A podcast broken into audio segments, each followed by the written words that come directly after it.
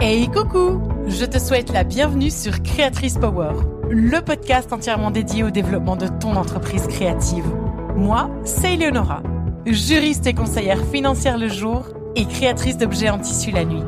J'interview pour toi des femmes inspirées, inspirantes et ultra compétentes afin de te donner toutes les clés pour faire grandir ta marque et ton univers. Si tu as envie de laisser ton empreinte dans le monde des créatrices et montrer tout ton talent, tu es au bon endroit. Bonne écoute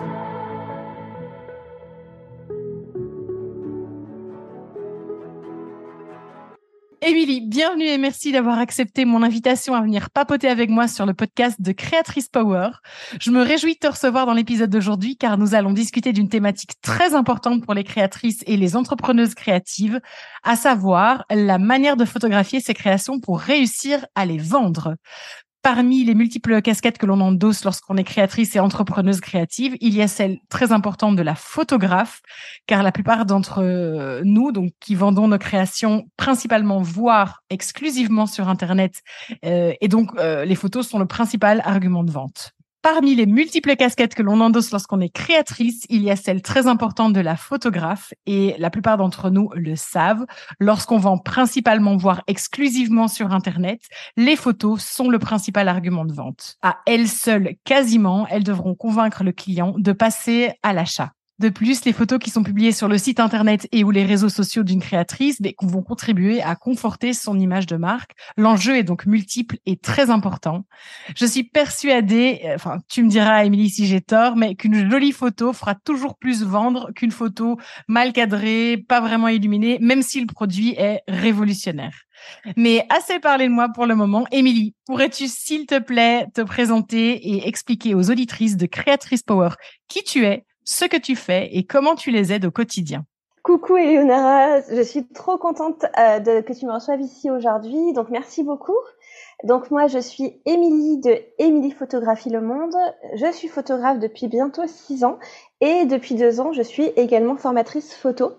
Euh, j'accompagne les créatrices et les artisanes à apprendre à faire de belles photos produits qui suscitent de l'émotion, qui donnent vraiment envie d'acheter leur création et euh, qui leur permettent de se démarquer en créant un univers photographique à leur image. Merci. Claire Limpide, dis-moi un petit peu avant qu'on plonge dans le, dans le vif du sujet, est-ce que tu pourrais nous partager ta devise, la devise qui t'accompagne au quotidien?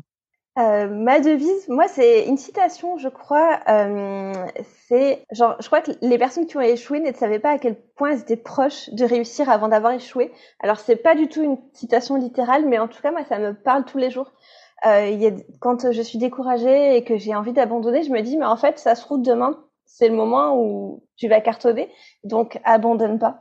Très bon état d'esprit. Mm. Alors, euh, Émilie, j'aimerais commencer en te, en te, demandant de nous dire ce que tu penses des deux conseils qui, a priori, semblent contradictoires, qu'on entend lorsqu'on se renseigne un petit peu sur comment photographier ses créations. En tout cas, moi, je peux te le dire, j'ai reçu ces deux conseils. Le premier conseil est le suivant. Le plus simple, le mieux, pas d'artifice, pas d'effet. On place notre création sur un plan de travail qui la fait ressortir. On montre ce qu'on vend et c'est tout. Pas besoin de plus pour vendre. Le second conseil que j'ai reçu, au contraire, lui va souligner la nécessité de ne pas se contenter de faire des photos dignes de fiches produits, mais de permettre au client, au travers de la photo, de ressentir des émotions, de se projeter dans une situation plaisante. Et, c'est ça qui va le ou la pousser à acheter nos créations plutôt que celles de l'autre. Alors, Émilie, qu'est-ce que tu en penses? Eh ben, j'en pense qu'effectivement, les deux conseils sont complètement contradictoires. Euh, moi, je suis plutôt de la team numéro 2. Euh, parce que c'est sûr que si on veut vendre des produits sur Amazon, euh, évidemment le côté fiche produit, tout ça, enfin si on vend des clous, des vis, euh, bon, un clou sur un fond blanc, ça suffit quoi. Mais par contre, je pense que quand on est créatrice, ben, je pense que justement, on met un peu de son âme dans chacune de ses créations et c'est important qu'elle ressorte en photo. Après, je veux quand même nuancer le propos parce que je sais que justement, quand on est créatrice, on n'est pas photographe et qu'arriver à l'étape 2, c'est le fruit de pas mal de cheminement et ça demande de se former à la photographie. Donc c'est pas facile à faire tout de suite. Donc euh, ben forcément le conseil numéro un est pas non plus complètement mauvais quoi. Euh, donc je dirais que c'est peut-être euh, tendre vers la solution numéro 2 en essayant de ne pas se mettre trop la pression et de progresser à, son rythme. Pour, euh, pour une créatrice, en tout cas pour une entrepreneuse créative, le but est de vendre ses créations. Et donc, le but n'est pas uniquement de faire des photos esthétiques ou jolies, mais de faire des photos esthétiques et jolies qui vont déclencher un acte d'achat. Quelles sont, selon toi, euh, les différences qu'il y a entre une photo qui est, entre guillemets, simplement jolie et une photo qui est jolie et qui va donner envie d'acheter? Ça, c'est un vaste sujet parce qu'effectivement, euh, c'est vrai qu'on parle souvent de dire faire des belles photos, pour vendre ses créations, mais je pense que belle, c'est un terme un peu générique qui veut dire euh, qui donne envie d'acheter, mais ça va plus vite de dire juste belle. euh, mais effectivement, c'est pas suffisant. Euh, D'ailleurs, je le vois moi-même en tant que photographe euh, quand je me suis lancée. Euh, je me suis rendu compte justement que euh, pendant des années, j'ai fait de la photographie en amateur. Euh, j'ai acquis un certain niveau et je faisais des belles photos. Mais euh, quand j'ai commencé à accompagner mes premiers entrepreneurs et que j'ai voulu faire des photos pour les aider à vendre, eh ben, je me suis rendu compte que c'était pas du tout la même problématique. Et surtout là, en 2023, maintenant, je pense que si on achète le dernier iPhone et qu'on a un temps soit peu une vision un peu de ce qui est une photo esthétique, ben en fait tout le monde peut faire des belles photos. Quoi. Le truc, c'est que oui, effectivement, il va falloir donner envie d'acheter. Et là, la différence, moi, se situe, euh, je pense, euh, dans euh, l'intention qu'on met dans notre photo. Euh, parce qu'en fait, euh, une photo, pour moi, elle commence pas le moment où, en fait, on, on met sa, sa, mise en, sa mise en scène et sa création sur un fond et qu'on déclenche le bouton de son appareil photo ou de son smartphone pour moi, euh, la séance photo, elle commence vraiment en amont. Euh, déjà, réfléchissons à la direction artistique qu'on veut donner à ses photos, à son univers photographique, euh, qui pour moi, c'est vraiment, euh, bah, c'est vraiment un élément euh, qui est, qui fait partie en fait de l'univers de marque et qui est indispensable en fait. Comme pour moi, la ligne éditoriale, la stratégie est indispensable à toute création de contenu sur Instagram. pour moi, justement, la définition de ces éléments visuels en fait de cohérence et de direction artistique euh, elles sont euh, vraiment indispensables euh, bah, à la création vraiment de, de photos qui donnent envie d'acheter. Et donc, euh, je comprends qu'il y a en amont un travail à faire pour avoir une cohérence avec euh, avec notre marque et avec l'image qu'on a envie de, de renvoyer. Ouais. Euh, pratiquement, donc vraiment dans dans les faits, au moment où on prend la photo, qu'est-ce qu'on fait du coup pour faire transparaître ça sur sur l'image qu'on va qu'on va photographier? Eh bien, en fait, pas grand-chose entre guillemets parce que normalement on a réfléchi à ça en amont. Euh, bah déjà, je pense notamment au travail des couleurs, puisqu'on a souvent bah, déjà défini plus ou moins une charte graphique avec des couleurs qu'on va utiliser de manière générale euh, dans notre communication, nos typos, notre site internet, notre logo, et même des fois même dans nos créations aussi, euh, parce que bon, on a une certaine unité euh, de, de couleurs dans nos créations pas toujours, hein. mais euh, c'est intéressant de se poser cette question déjà en amont pour le choix des fonds, le choix des accessoires, euh, de choisir les valeurs euh, qu'on veut représenter. Euh, par exemple, bah, si on a une marque, je sais pas, euh, de bougies euh, naturelles en, en, cire végétale, par exemple, avec pourquoi pas des contenants recyclés, enfin des valeurs éco-responsables, eh bien, on va certainement pas utiliser des accessoires en plastique, enfin des choses qui sont pas du tout écolo, avec des couleurs hyper criades qui ne qui ne renvoient pas du tout le même message en fait. on va plutôt privilégier bah, forcément des matières naturelles, des ambiances naturelles pour bah, justement refléter ces valeurs. Mmh. Et euh, je pense que c'est vraiment, euh, du coup, une fois qu'on a mis tout ça, euh, qu'on a conscientisé tout ça, et qu'on a choisi les bons fonds et les bons accessoires en rapport avec notre univers, qu'on fait, qu'on a fait une belle mise en scène, en fait, au moment de déclencher, il y a vraiment à se préoccuper est-ce que ma photo est nette, est-ce que la lumière est belle, quoi. Le reste, ça c'est fait en amont plus ou moins. D'accord, d'accord. Alors, tu sais, il y a des créatrices qui sont, moi, en fait, c'est un avis, c'est un avis que je te partage, mais il y a des créatrices qui sont tellement fortes, je trouve, avec leurs photos, qu'on sait que c'est leur photo avant même de comprendre quelle est la création euh, et avant même de lire leur nom. Donc on, on, regarde sur Instagram, une photo arrive et on sait à qui elle appartient avant même de savoir qui c'est. Je pense entre autres à euh, au compte de Anna Bishop, à euh, Happy Lab Toys ou à Louis et Jules ou encore Fairy Artisanat. Enfin, je, je, je pourrais en citer tout plein, mais ce sont vraiment des comptes, je trouve, où l'image fait partie intégrante de la marque. Alors oui, leurs créations sont elles-mêmes reconnaissables entre mille, donc ça aide forcément à, reconnaître. Mais j'ai l'impression que ça va au-delà de ça. Il y a quelque chose vraiment de lié au visuel. Alors, à mon humble avis, je trouve qu'arriver à ce niveau-là de notoriété, si je peux dire, c'est génial parce que ben, ça, va accentuer et vraiment renforcer le fait qu'on a une identité de marque vraiment très forte. Est-ce que toi, tu as des conseils ou est-ce que tu sais nous dire comment on peut faire pour arriver à ce résultat, à vraiment avoir des photos reconnaissables entre mille? Bah oui, complètement. C'est justement ce que je disais avant. Pour moi, c'est vraiment la, définition en de la ligne éditoriale de ces shootings. Euh, en fait, il y a des personnes qui le font naturellement, en fait, sans même y réfléchir, parce que bah voilà, c'est un talent euh, comme un autre. Hein. Il y a des gens qui font ça intuitivement, et puis d'autres pour qui ça va demander de le travailler un peu plus, euh, un, peu plus, de façon un peu plus importante. Mais c'est tout à fait possible d'arriver à ce résultat avec une bonne méthode. Euh, moi, c'est ce que d'ailleurs, c'est ce que j'appelle ça la création d'univers photographique euh, dans ma formation. Et, euh, et honnêtement, euh, ça, c'est un truc qui se fait en plusieurs étapes. Euh, évidemment, c'est pas quelque chose qu'on va faire du jour au lendemain. On va passer d'une photo qui reflète pas grand-chose à une photo qui est 100% travaillée. Hein. C'est une étape qui se fait au fil des mois et tout ça. mais il y a vraiment donc, je me disais, cette cette cohérence de couleurs, cette cohérence aussi dans la lumière et dans le traitement de la lumière.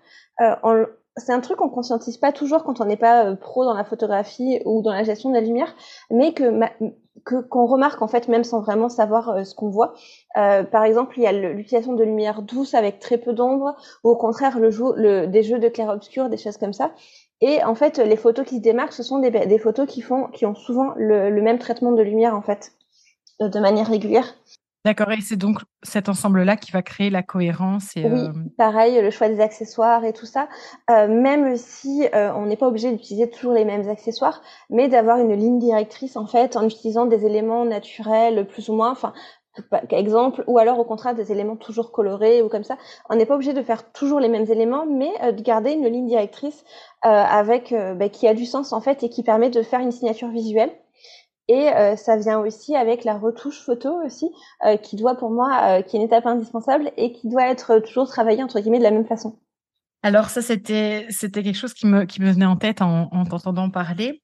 Alors je dirais qu'il y a quelques années de ça, c'était filtre à outrance. On était on, superposait les filtres, on était et, alors dans certains cas ça, ça, ça donnait ça donnait bien et puis dans d'autres c'était un petit peu n'importe quoi. Ouais, c'était souvent n'importe quoi, on va pas se mentir. et euh, ma question, du coup, d'un point de vue de la retouche, euh, quand on n'est pas une professionnelle et qu'on ne sait pas très bien, euh, quels sont tes conseils pour retoucher ou pour filtrer sans basculer dans un extrême qui, qui du coup, ne va pas du tout servir la beauté de la photo? Oui, euh, mais justement, hein, moi j'ai tendance à dire quand euh, dans le doute, hein, mort, euh, vaut mieux pas trop retoucher que retoucher à outrance et faire un rendu pas du tout naturel.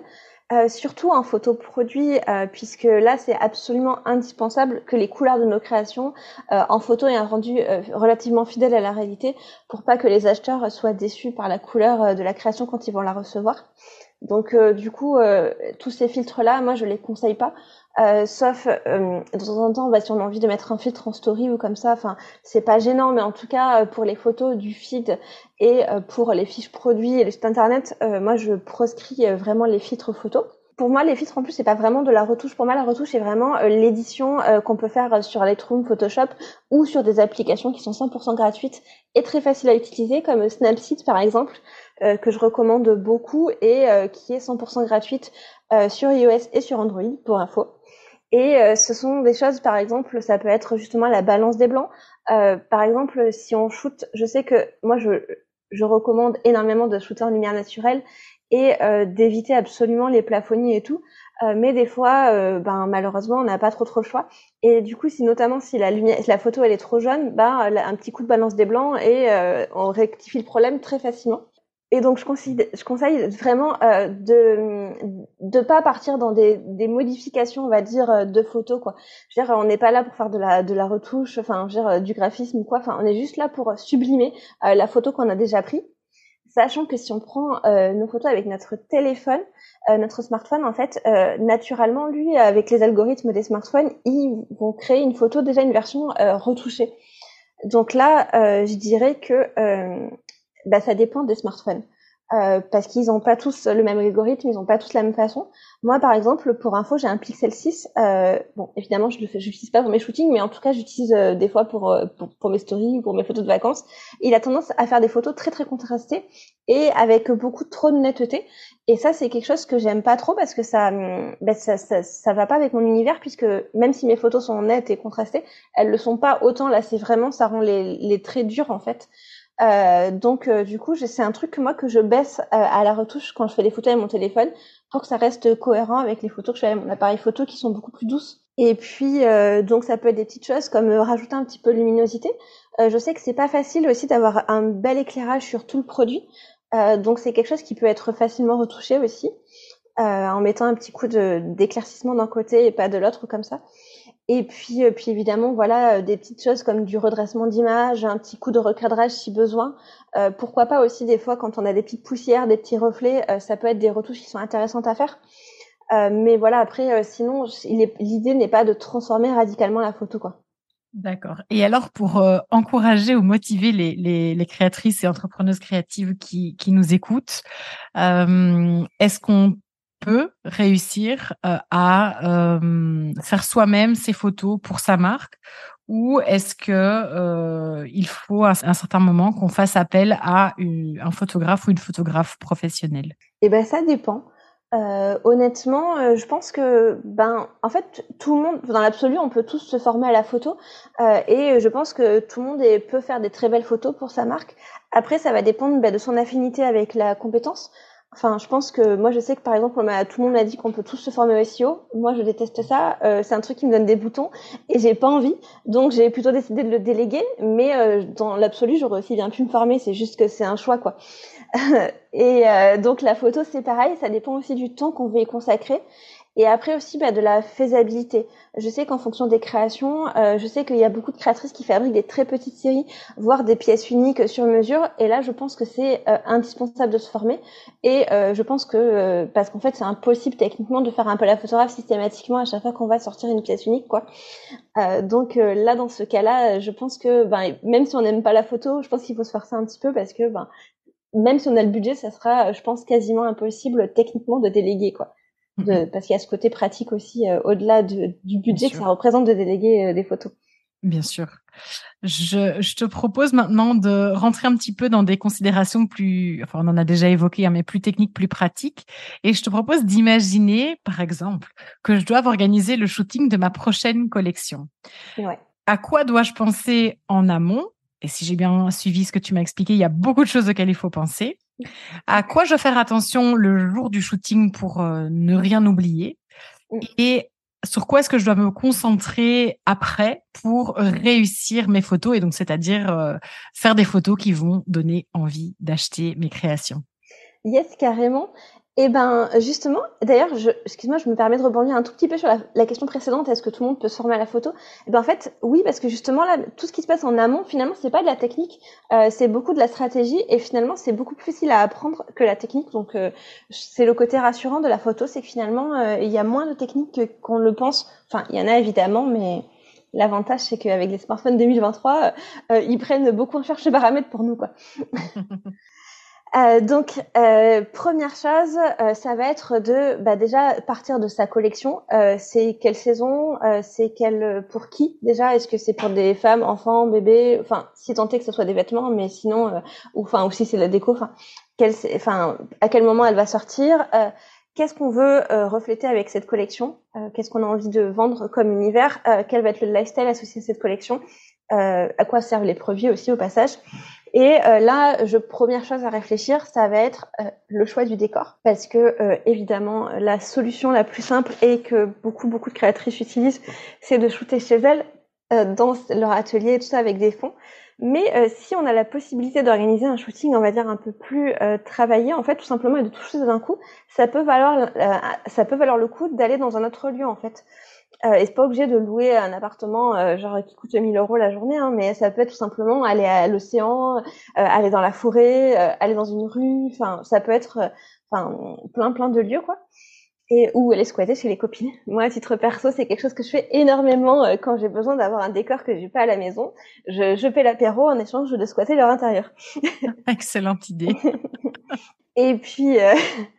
Euh, donc première chose, donc ça va être ça, euh, parce que finalement euh, le l'arrière-plan, si jamais c'est pas un lieu, ça va être bah, les, les, fonds, les fonds photos quoi, tout simplement avec ce qu'on a, de réfléchir ça, puisque le fond c'est vraiment un peu le la colonne vertébrale en fait de sa photo, l'arrière-plan, le décor, donc c'est très important de réfléchir à ça en premier.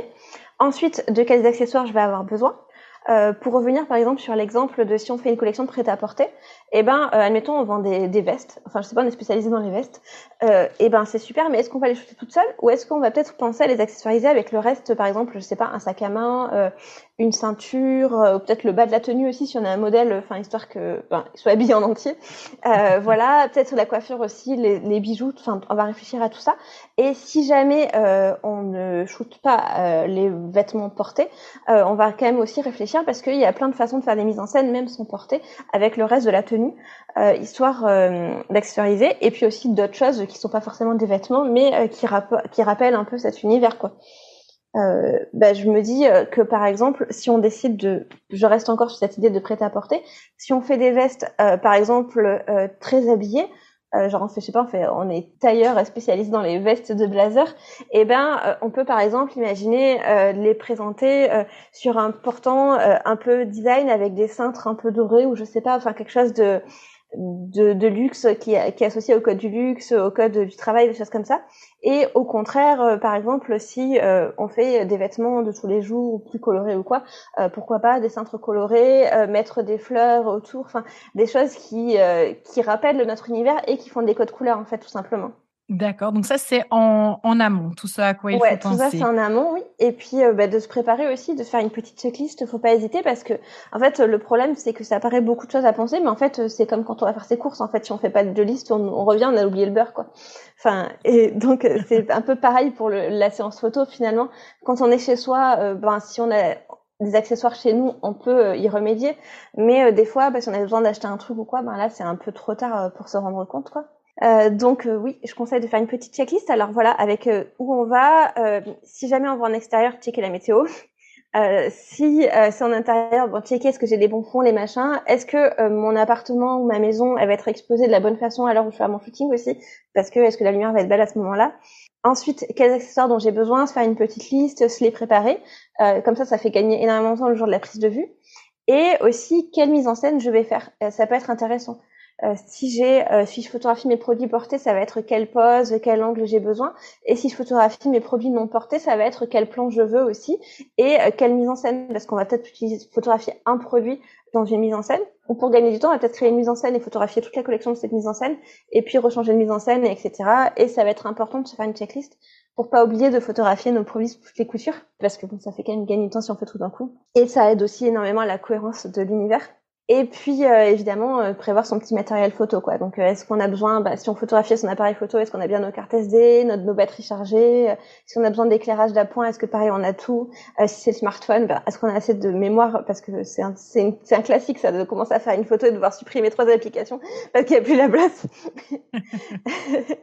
euh, ou est-ce qu'il y a aussi assez de batterie, etc., etc. Et prévoir tout ça. Et comme ça le jour J, on est hyper serein. Et d'ailleurs pour les mises en scène, moi je conseille aussi même pourquoi pas de faire des croquis si on est un peu fort en dessin ou quoi. Euh, je trouve que ça aide énormément à se projeter et à mieux euh, vraiment conscientiser euh, nos créations dans l'espace par rapport aux accessoires et tout ça. Et donc, forte de ma checklist, de mes accessoires, de euh, de, de, de mon appareil, euh, de mon smartphone, de mon appareil, de mes éclairages et de mes créations, j'arrive le, le, jour J sur le lieu du shooting. Qu'est-ce que je dois faire? À quoi je dois faire attention pour que tout se passe bien au, au moment du shooting? Ouais, alors attention déjà euh, à faire attention justement à l'arrière-plan au décor euh, parce que des fois, euh, quand on shoot chez soi, on a dégagé un petit coin de bureau comme ça et c'est le bazar euh, dans le reste de la maison. Je suis une spécialiste, mais du coup, faire attention quand même que ça soit vraiment que le bazar soit pas trop trop proche de la mise en scène, parce que ça c'est vraiment en fait un arrière-plan chargé ou avec des trucs qui noient, c'est vraiment le pire en fait pour nuire à la lisibilité d'une photo et pour euh, ne plus avoir de rapport avec euh, le message qu'on va faire passer. Euh, donc à ça, faire attention évidemment au réglage. si on shoot avec notre appareil photo particulièrement, mais avec le smartphone aussi, c'est important de s'assurer que la photo elle est bien exposée, donc ni trop sombre ni trop lumineuse, et que la photo est bien nette et de bien faire la mise au point sur sa création. Euh, donc sur le smartphone, c'est hyper facile. Il hein. faut juste appuyer sur le bouton euh, sur l'écran et appuyer à l'endroit où il y a la création dans l'écran, quoi. Euh, histoire que ça soit la création qui soit nette et pas le, le, bouquet de fleurs séchées qui est derrière, quoi. Et ensuite, une fois qu'on a, on a, donc on a, on a shooté nos créations, on rentre chez soi, on télécharge les photos sur notre ordinateur. Et à quoi est-ce que là, à ce moment-là, je dois prêter attention?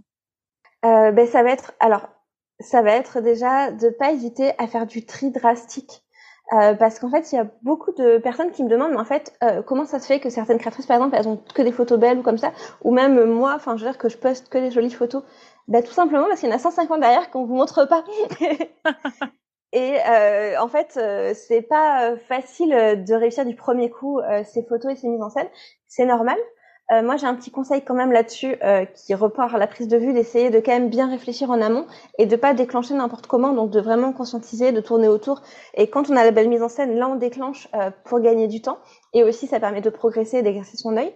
Mais il y en a quand même des petites ratés, des, des... et tout ça. Donc là, faut pas hésiter en fait. moi, j'ai tendance à dire en fait, c'est un peu comme choisir les photos qu'on va sélectionner, c'est comme faire du shopping si on est dans la cabine, qu'on regarde ce pantalon dans tous les sens et qu'on est là, je sais pas, machin, on peut être sûr que si on l'achète, on va donc, je sais pas, aussi à la maison. Et ben, les photos, c'est pareil, en fait. Si on est là, ouais, non, je sais pas, ben, c'est qu'elle n'a pas passé le test qualité, quoi. C'est, une belle comparaison. J'aimerais, j'aimerais te demander maintenant, si tu, si tu le veux bien, de, euh, partager avec nous ta recette ou, ton conseil ultime pour vraiment réussir à créer ces photos qu'on recherche en tant que, que créatrice et ces photos qui vont donner envie d'acheter, euh, qui vont euh, parce que je, je, parle beaucoup de donner envie d'acheter parce que c'est le but ultime. c'est ça, c'est le nerf de la guerre. là aussi, là autour, il y a aussi le fait de euh, réussir à retranscrire euh, son univers, à, à transmettre son univers, ses valeurs. Donc il n'y a pas forcément uniquement que donner l'envie d'acheter. Bon, ça c'est le but ultime d'une entrepreneuse créative, mais aussi de réussir à, retransmettre son univers. Selon, selon toi, Émilie, euh, quelle est cette recette ou quel est ce conseil qui va faire que, à tous les coups, euh, nos photos seront euh, réussies? Alors, à tous les coups, je sais pas parce qu'il y a quand même toujours un peu des ratés, on va pas se mentir. Mais euh, je dirais que déjà la première recette, c'est vraiment de, bah, de définir sa ligne directrice en amont, tout ça, parce que c'est important. Parce que quand on a un cadre, en fait, euh, ça va beaucoup plus vite. Hein. C'est bah, comme faire un gâteau euh, avec une recette. En général, on a quand même beaucoup moins de chances de le rater. Mais euh, aussi de pas trop trop se mettre la pression. Comme je disais, euh, ben en fait c'est un cheminement et euh, on trouve pas sa patte. Comme j'imagine que beaucoup de créatrices, euh, les créations qu'elles font maintenant, c'était clairement pas les mêmes que celles qu'elles faisaient il y a cinq ans. Euh, donc on progresse hein, forcément. Et la photo, bah, c'est c'est pareil, hein, c'est notre compétence et faut exercer notre œil, faut faut s'exercer, enfin faut faut s'entraîner. Donc faut pas hésiter à pratiquer. Et même si je disais que ben voilà, si la photo passe pas le test qualité faut pas la poster. Ben, il faut aussi, je veux dire, relativiser au bout d'un moment. Enfin, je veux dire, euh, si on a euh, si on est prêt à se former et tout, euh, ben, on continue, on avance, mais faut quand même se dire au bout d'un moment, enfin, mieux vaut fait que parfait, et pas non plus se mettre des attentes voilà euh, impossible à atteindre parce que bah, justement j'en parle avec plusieurs créatrices en ce moment qui sont bloquées euh, qui se posent plein de questions et qui ont l'impression qu'elles n'arrivent pas à avoir le petit truc qui font que ça reflète leur univers et tout ça et euh, je trouve ça triste parce que bah du coup ça remet beaucoup en question aussi des choses sur son travail sur son estime de soi et tout et euh, ben franchement moi, je suis là pour vous donner la possibilité de faire les meilleures photos possibles. Mais euh, si vous atteignez pas ce résultat là tout de suite du premier coup, ben euh, c'est normal, c'est normal. Hein. Enfin, je veux dire, euh, voilà, on, Rome c'est pas construit en un jour, hein, et puis euh, faut pas, faut, voilà, c'est voilà, c'est comme les pyramides aussi, pareil. C'est mes références antiques là du moment. Je veux dire, au début il y avait juste un désert, et puis voilà, il y a un mec qui a mis une pierre, et puis une autre, et puis ainsi de suite, et puis regarde, voilà, des, des siècles après, elles sont encore là, quoi. Donc mettez une première pierre, et puis et puis une deuxième, et puis voilà. Et puis si vraiment vous vous sentez bloqué et que vous êtes coincé, eh ben faites-vous accompagner ou euh, formez-vous, ça peut vraiment aider quoi. Très très bon conseil. Euh, Émilie, je te remercie infiniment pour toutes ces choses que tu nous as apprises et partagées. Grâce à toi, les créatrices sauront très certainement comment aborder la réflexion autour de l'aspect visuel de leur création plus sereinement. J'en profite pour dire à toutes mes copines et collègues créatrices que ton site internet et tes réseaux sociaux se trouvent en description de cet épisode. Allez jeter un coup d'œil parce qu'il y a énormément d'informations qui pourraient vous aider. Et j'aimerais terminer cet épisode en te demandant de partager avec moi le nom d'une créatrice euh, qui aurait des choses intéressantes à venir nous raconter dans ce podcast pour aider, pour inspirer les, les copines créatrices à faire grandir leur marque. Eh ben écoute, là tu me poses une colle parce qu'en fait il y a tellement de créatrices inspirantes euh, et euh, je pense que déjà être créatrice euh, ben, c'est vraiment être inspirante de base et euh, enfin moi je suis très admirative parce que j'ai toujours rêvé de l'être et j'ai jamais osé mais j'ai envie de du coup d'en profiter pour faire donner un petit coup de pouce à une de mes amies qui s'appelle Margot et sa marque c'est Mystic Flowers. Elle fait des bijoux en polymère et ils sont magnifiques ces bijoux. Et euh, donc voilà, du coup, j'en profite pour euh, parler de son travail aujourd'hui. Eh bien, je te remercie infiniment. L'invitation est lancée, Margot, si tu veux venir papoter avec nous sur euh, Créatrice Power. Émilie, je te remercie une fois encore et je te dis à très bientôt. Ça marche. À bientôt. Merci encore pour ton invitation.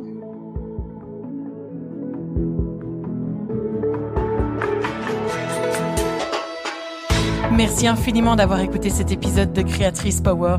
J'espère qu'il t'a apporté inspiration, connaissance et de quoi nourrir ta réflexion pour faire grandir ton entreprise créative et ta marque. N'hésite pas à noter cet épisode sur ta plateforme d'écoute préférée et à le partager sur les réseaux sociaux. Cela me permettra de grandir avec toi et de fournir toujours plus de contenu de qualité. Rejoins-moi sur la page Instagram de Créatrice Power pour obtenir davantage de conseils et d'inspiration entre chaque épisode du podcast. Je t'y accompagne de mille et une façons pour faire briller ta créativité et réaliser tes rêves. À bientôt!